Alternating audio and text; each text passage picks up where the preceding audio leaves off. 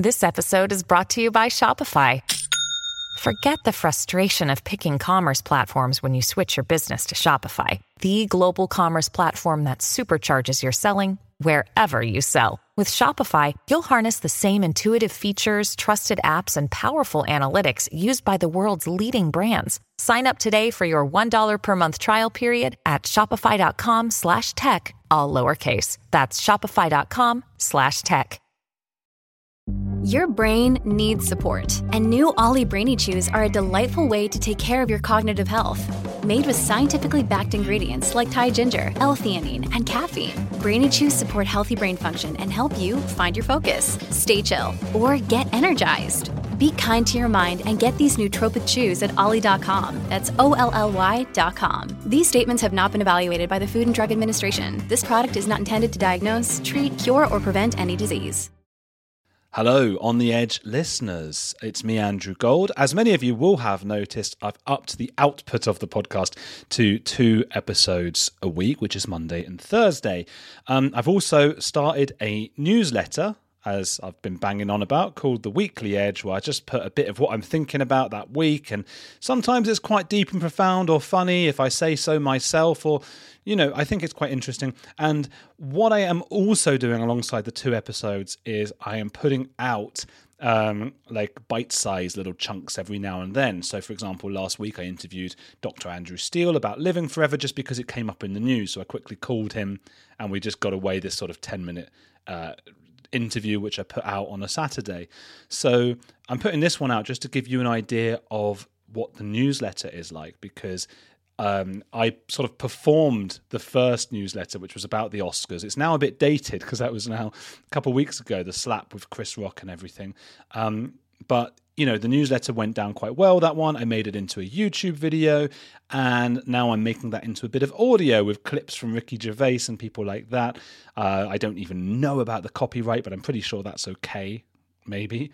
So I hope you enjoy this, and if you do, do sign up. It's all free on uh, weeklyedge.substack.com. Substack is S U B S T A C K.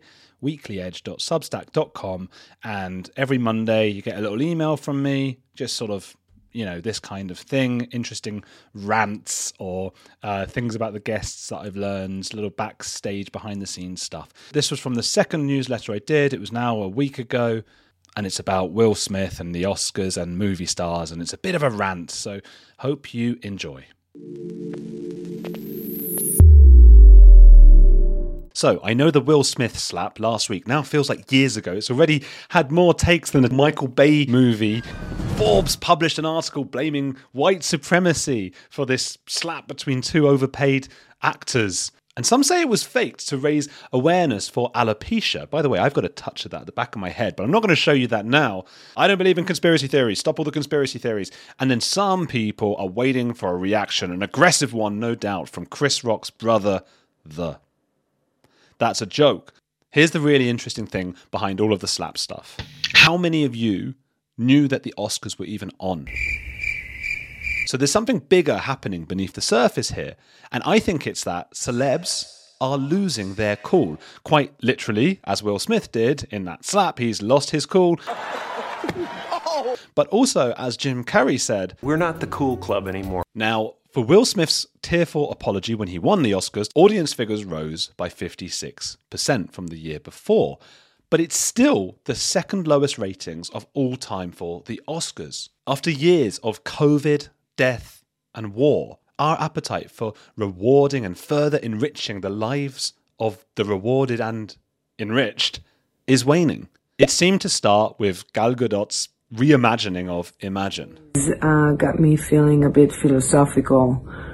Imagine there's no countries, yeah. The misjudgment by celebrities who couldn't bear no longer being at the top of our agendas was jarring at a time when we were putting loved ones ahead of strangers who dress up as superheroes. It's always seemed quite strange to me that we had such reverence for movie stars. I love films. I really, really do. I'm really into my films. And I do think acting's a great skill. Stop crying, you sniveling ass. Stop your nonsense. But rather than saving lives, they're saying lines on a script for Gossip Girl or The Hulk. Sean Penn even suggested he wouldn't go to the Oscars unless Zelensky be there and be paraded around. Zelensky's fighting a very real war right now. He's not auditioning for the latest Marvel film. For many, many years, celebrities have been trading off of their elusive allure and their mysterious sex appeal. But in the aftermath of Oscar Slap, which sounds like a character from a Spielberg film, it was indeed Jim Carrey who best captured the mood in saying, We're not the cool club anymore. Carrey echoes how many of us have been feeling for a long time about celebrities now, particularly movie stars. They're all played out. Let's forget for a moment that an Oscar is a totally arbitrary award given out by a society of creeps as a means of exerting power and granting unearned status. This is an industry that has long covered up abuse scandals, indulged in the casting couch, and employed flagrant nepotism in deciding who among us might join their club. As Ricky Gervais told actors at the Golden Globes, If ISIS started a streaming service, you'd call your agent, wouldn't you? So, if you do win an award tonight, don't use it as a, a platform to make a political speech, right? You're in no position to lecture the public about anything. You know nothing about the real world. Most of you spent less time in school than Greta Thunberg. So, if you win, right, come up, accept your little award, thank your agent and your God, and So here are three ways that the internet is making celebs lose their cool. One, the democratization of ideas of the internet. Everyone can simply stream their stuff to the world like I'm doing now, and if it's good enough, it'll climb or seep to the top. Two, social media. The internet has shown us that celebrities are human like us. You know, they type their Twitter passwords one letter at a time, just like we do. They're no different. They're not as special as they might seem. They're not as special as they seemed to be back in the 90s when they had these agents and PR people who would just say whatever for them. Three, the omniscient and ubiquitous nature of the internet. It shines a light on the above scandals, the casting couch, and all of the other hypocrisies in Hollywood. We can't really imagine a time when we're not revering movie stars. But look at Beatlemania. When we reached peak Beatlemania decades ago, it was almost impossible to imagine that this would never happen again, that that kind of musical fandom would never quite reach that level again. And my suspicion is that our fawning over movie stars is soon to become a thing of the past too.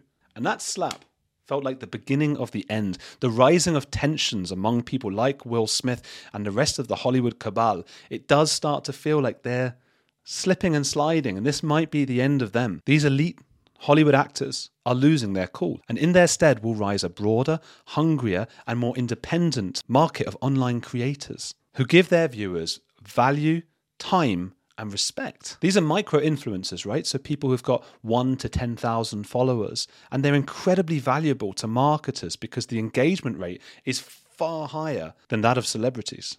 They're considered more niche and tight knit and authentic than these people who wear like woke signs at Hollywood galas while people serve them wearing masks and they don't have to. It's just madness, some of the things they've been getting away with. You could become a micro influencer tomorrow if you wanted to. We're all around you. That's not to say that we online creators aren't just as devious and psychopathic as any Hollywood actor. It's just much easier to turn us off. Just hit unsubscribe. Or, if you haven't already, hit subscribe.